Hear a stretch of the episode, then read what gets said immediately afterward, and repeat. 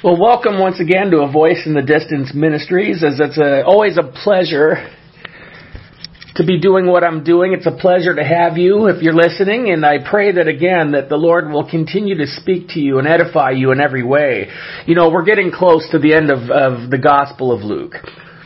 And of course, there's always a sense of bittersweetness when it comes to finishing a book, you know. I mean, there's always this sense of excitement and uh, this sense of, of continual learning, continual knowledge, continual growth.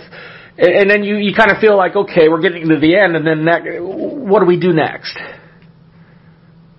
But the beauty is, is the next thing coming is just as good. And the next thing coming is something completely different because the Word of God is the most diverse, the most effective book that you will ever read.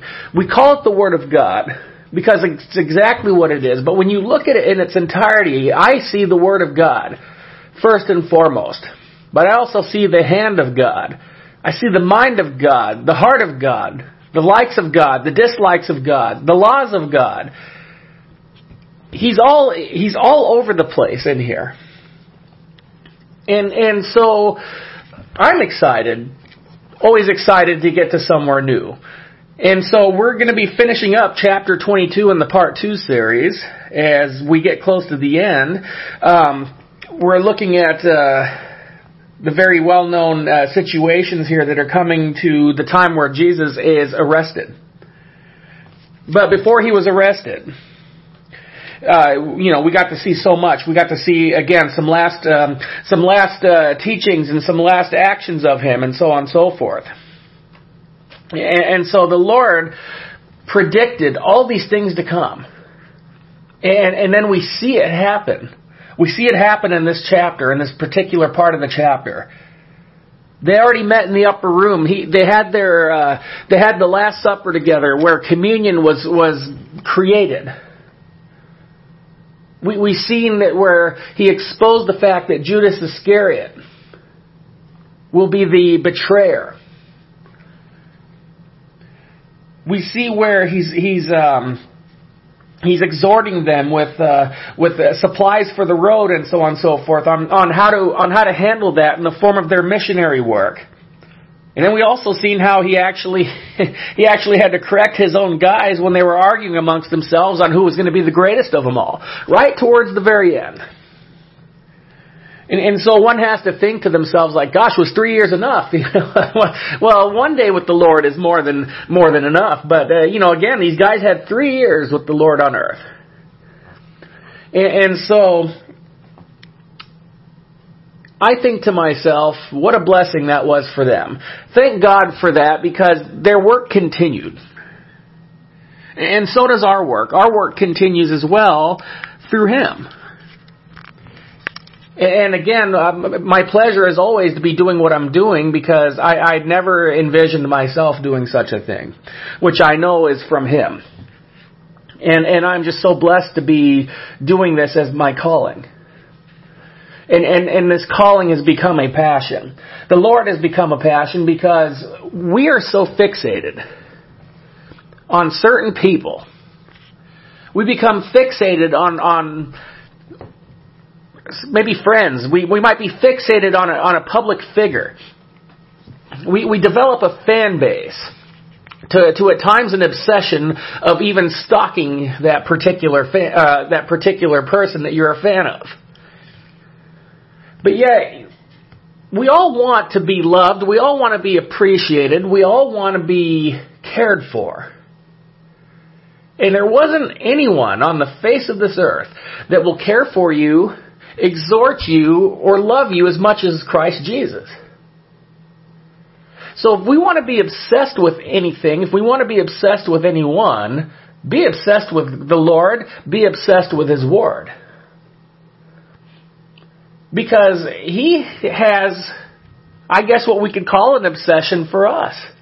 God is obsessed with us. He loves us so much that He sent His only begotten Son to die on a cross for our transgressions.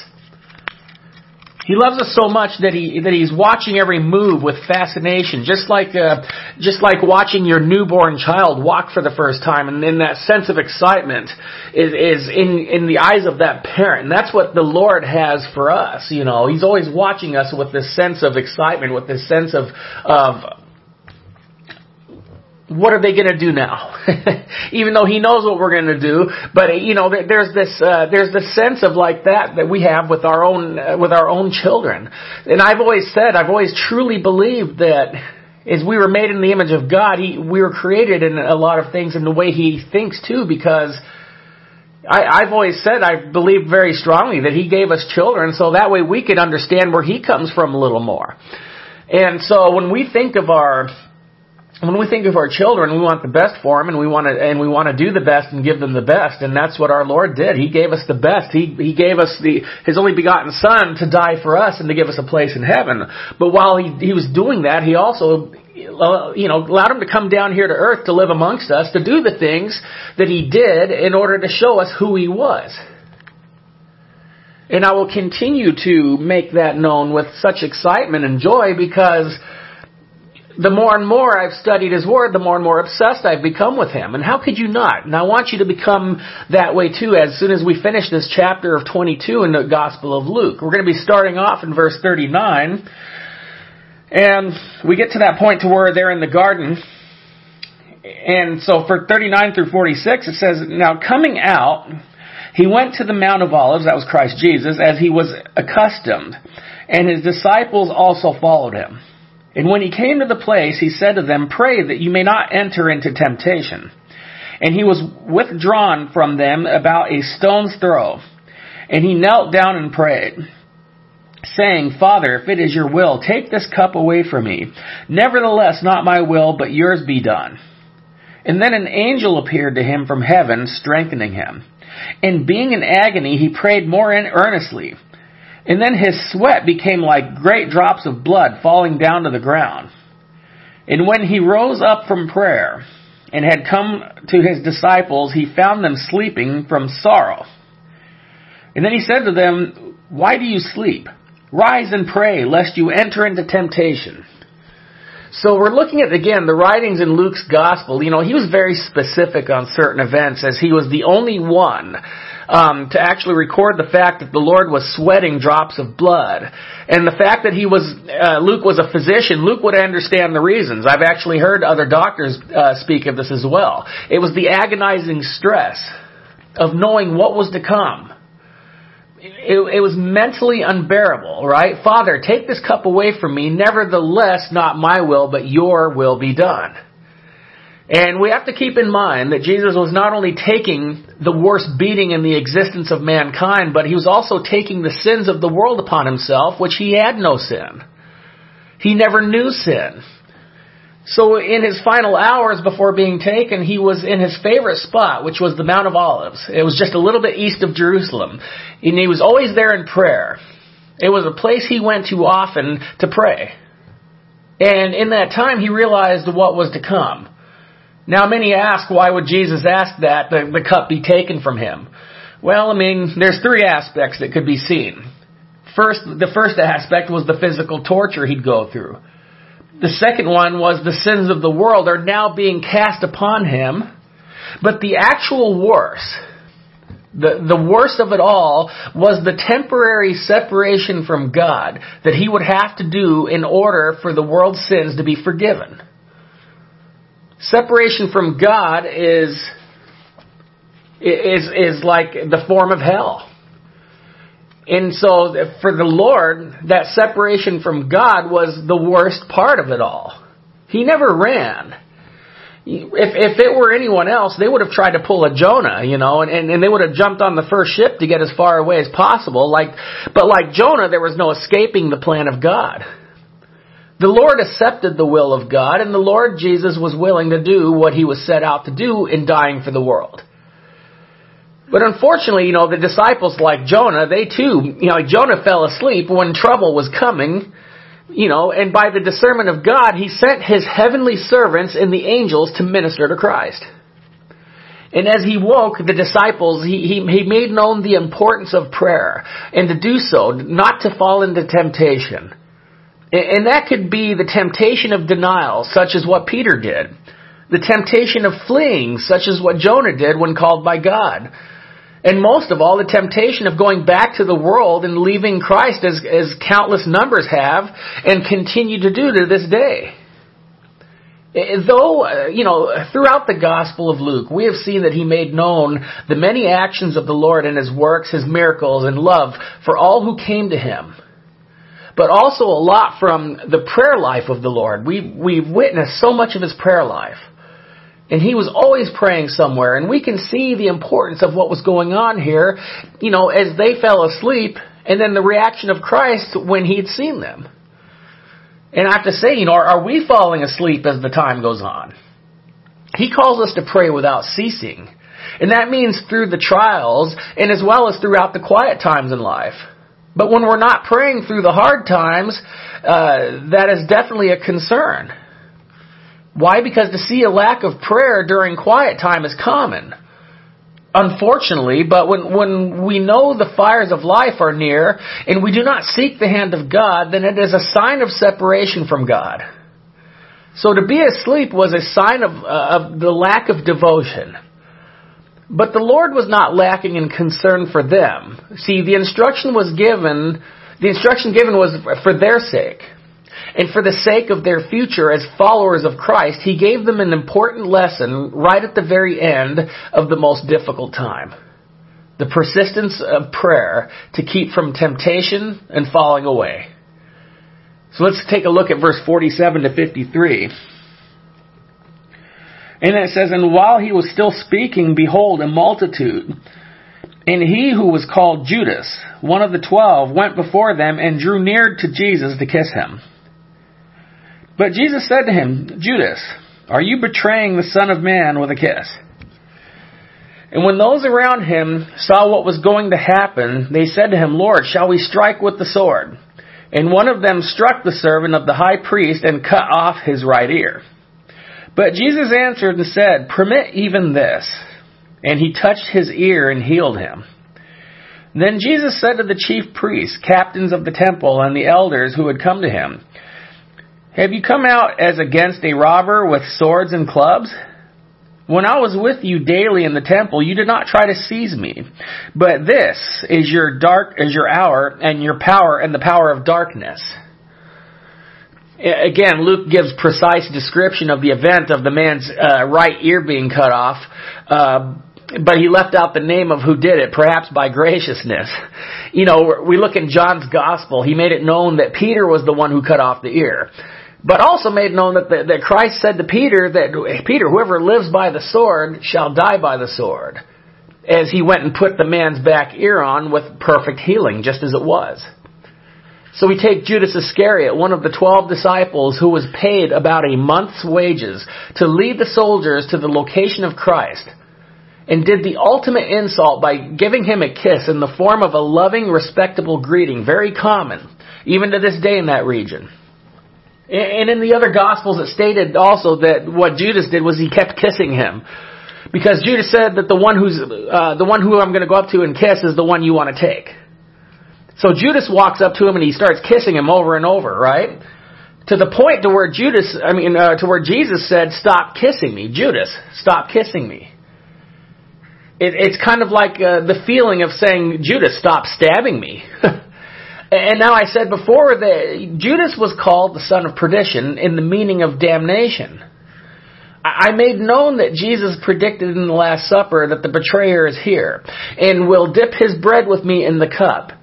And as soon as that happened, Satan entered Judas, and then Jesus says, Do what you're going to do and do it quickly, and Judas fled into the night. So in this event, it was exactly to go down the way God intended it. They avoided doing it in the temple and, and causing a scene. But even during that, uh, that time of the arrest in the garden, the Lord was able to still show his disciples and the officials his power. See, what Judas did was heinous, and you know, in fact, it's a, it's kind of funny. In New Zealand, they have a particular breed of, of a goat called a Judas goat. And if you ever noticed, um, you know, a lot of people are named, uh, a lot of names come from the Bible. I've never met somebody in our modern day named Judas. And we've also, uh, we've also uh, heard the term of the separation between the sheep and the goat. But in New Zealand, New Zealand, they, they bred what was called a Judas goat. They take a male goat that has been castrated, and, and this goat has been trained to dwell amongst the lambs. And then uh, this goat eventually helps lead them to uh, to food and water. Okay, so this this goat is trained to dwell amongst the lambs, to lead them as, uh, to uh, food and water as a trusted friend. And then and New Zealand produces about 30 to 40 million lambs a year to the supermarkets because this goat leads them into a slaughter truck. And from what I've heard, for the more advanced uh, uses, a conveyor belt um, they they actually walk on.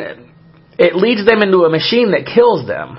The goat stands on the belt. They follow the goat, and then the goat steps off the belt as the sheep end up falling into the machine one by one to be killed. So it's amazing that the name of Judas is used in the form of a goat. And one that is false amongst the sheep. In our day, in our day, it kind of fits. But again, in the other Gospels, it is, it's stated that when they asked the Lord, when those, when those soldiers and those officials walked up to Jesus and said, if he was Jesus, are you Jesus of Nazareth? And he says, I am the Roman soldiers all fell backwards. And, and he displayed his power. His healing the ear of the official was perfect in God's timing because even in the, that hour of trial, Christ still showed the world who he was. See, no one touched these Roman soldiers. All he had to say was, I am, and they all fell backwards. And the amazing thing is, you, you couldn't be a Roman soldier if you were small, if you were weak in stature. And then on top of it, they were, they were trained and, and they wore shoes to withstand force, to stay on their feet. Well, that alone should have said something when he simply spoke that, you know, it should have said something when he placed the ear back on the man without the help of Luke the physician. When he spoke and they fell, when he, when he healed the man right there on the spot, that should have said something. But the Lord, the Lord was faithful and obedient to the call. And he says, Your hour and the power of darkness, he said, was made known that they were the appointed ones for the time to come. It was their hour, not the Lord's. And one would have to wonder what they thought when they actually took him away. Uh, let's look at 54 to 62. And then having arrested him, they led him and brought him into the high priest's house. But Peter followed at a distance. And now when they had kindled a fire in the midst of the courtyard and sat down together, Peter sat amongst them. And a certain servant girl, seeing him as he sat by the fire, looked intently at him and said, This man was also with him. But he denied him, saying, Woman, I do not know him. And after a while, another saw him and said, You also are of them. But Peter said, Man, I am not. And then after about an hour had passed, another confidently uh, affirmed, saying, Surely this fellow was with him, for he is a Galilean. But Peter said, Man, I do not know what you are saying. Immediately while he was still speaking, the rooster crowed. And the Lord turned and looked at Peter, and then remembered the word of the Lord, how he would said to him, Before the rooster crows, you will deny me three times. So Peter went out and wept bitterly. So Peter was, the, I'm sorry, the Lord was taken immediately to the high priest house in the middle of the night. Obviously in a hurry to perform the execution before the Sabbath and get on with the Passover celebration. And Peter, being concerned, obviously followed closely. But this was again the hand of God moving Peter to fulfill what Christ predicted. Jesus made known that he would deny him three times and then he'd hear the rooster crow. After being told this, Peter argued and said, I, you know, he argued with Christ saying, I, I will never do such a thing. I will go to the grave with you if it comes down to that. Well, it came down and the Lord was right as always. Uh, this was interesting in timing with the pr- uh, prediction because he was taken in the middle of the night, and Peter was warming himself near a fire, and right after the third denial, a rooster crowed. Now, if you know anything about roosters, they crow when the sun rises, not in the middle of the night. So for years, I will say this, for years, you know, preachers would really nail Peter for the things that happened. But if we can really reflect on ourselves, we can see that, that no one is any better. What happened was tragic and embarrassing, but it was also life changing for Peter because for uh, for some for some of the uh, some form of brokenness was the remedy needed for change and growth. So by this, Peter's experience in the next few hours would change his life. His following from a distance will be now closer. It'll be closer from a uh, to a half-hearted follower to a repentant disciple is what is usable to build the church of Christ. See, Luke made known that after Jesus witnessed this, that he looked Peter in the eyes as they took him. And we look at Matthew chapter 26, it says that Peter started to swear and cuss after they said, you know, you're one of them. And, and so Matthew stated that Peter started cursing at them. Right at the third time, he started to curse. And it was said, if you could put yourself in the sandals of Peter that night to look at the Lord's face after he witnessed, you know, you deny him and swear profanity toward it, you can imagine the feeling, especially if you did the same thing to someone close to you and they witnessed you do it. See, Peter wept bitterly as he should because Jesus was his Lord, his Messiah, and even a dear friend as Jesus called himself that. And I think that Peter taught us a valuable lesson to never be overconfident and most of all, never be self-sufficient. Peter wept and it was the best thing for him. If he didn't, then that would, uh, that would raise some spiritual concern. The Lord looked at Peter and probably knew the inner pain that he would feel. See, we all fail him at times, but he uses those who recognize their failure. Because the Lord is the only one I know who can hit a bullseye with a crooked stick. And the Lord can use a crooked stick because shepherds used a crooked staff to lead sheep going astray when they got off course. And I myself am thankful for this, for this account because it reminds me of who we are and who Christ is. We are good at sinning, but He is a better Savior than we are sinners. And though Jesus loves us the way we are, He loves us too much to leave us this way because if, if this did not come down, we would not have seen the profound wisdom and powerful use of Peter. And I say that because I have taught the books that he wrote a couple times. Now let's see what else happens here in verse 63. Now the men who held Jesus mocked him and beat him. And having blindfolded him, they struck him on the face and asked him, saying, Prophesy, who is the one who struck you? In many other things they blasphemously spoke against him. As soon as it was day, the elders of the people, both chief priests and scribes came together and led him in, into their council, saying, If you are the, uh, the Christ, tell us. But he said to them, If I tell you, will by no means believe. You will by no means believe. And if I also ask you, you will by no means answer me or let me go. Hereafter the Son of Man will sit on the right hand of the power of God. And then they all said, are you then the Son of God? So he said to them, You rightly say that I am. And they said, What further testimony do we need? For we have heard it ourselves from his own mouth. Well, the leaders heard it from the mouth of Christ on who he was in his relation to, on his relation uh, to God and his deity. You know, many today still argue the deity of Christ. Some accept that he is, some accept that he's the son of God and others do not. Some accept his deity, others deny it. And some who claim to be of Christ deny the deity, yet he himself claims it. So the religious leaders said, well, we heard it from his mouth, and that's good enough. See, for them it was good enough to crucify him. But as for us, it is good enough to say that he is who he said he is. I believe it was C.S. Lewis who said that, well, when it comes to who Christ said he was in the form of his deity, he said that Christ was either a liar, he was a lunatic, or he was exactly who he said he was in his claim. Now, I don't know about some out there, but I'm going with he, he is exactly who he said he was. And according to the Jewish laws, it was that there had to be two or more witnesses with evidence, and, and the witnesses could not be in contact with each other uh, or in cahoots with one another. Well, they were breaking many of their own laws during during the reasons for crucifixion.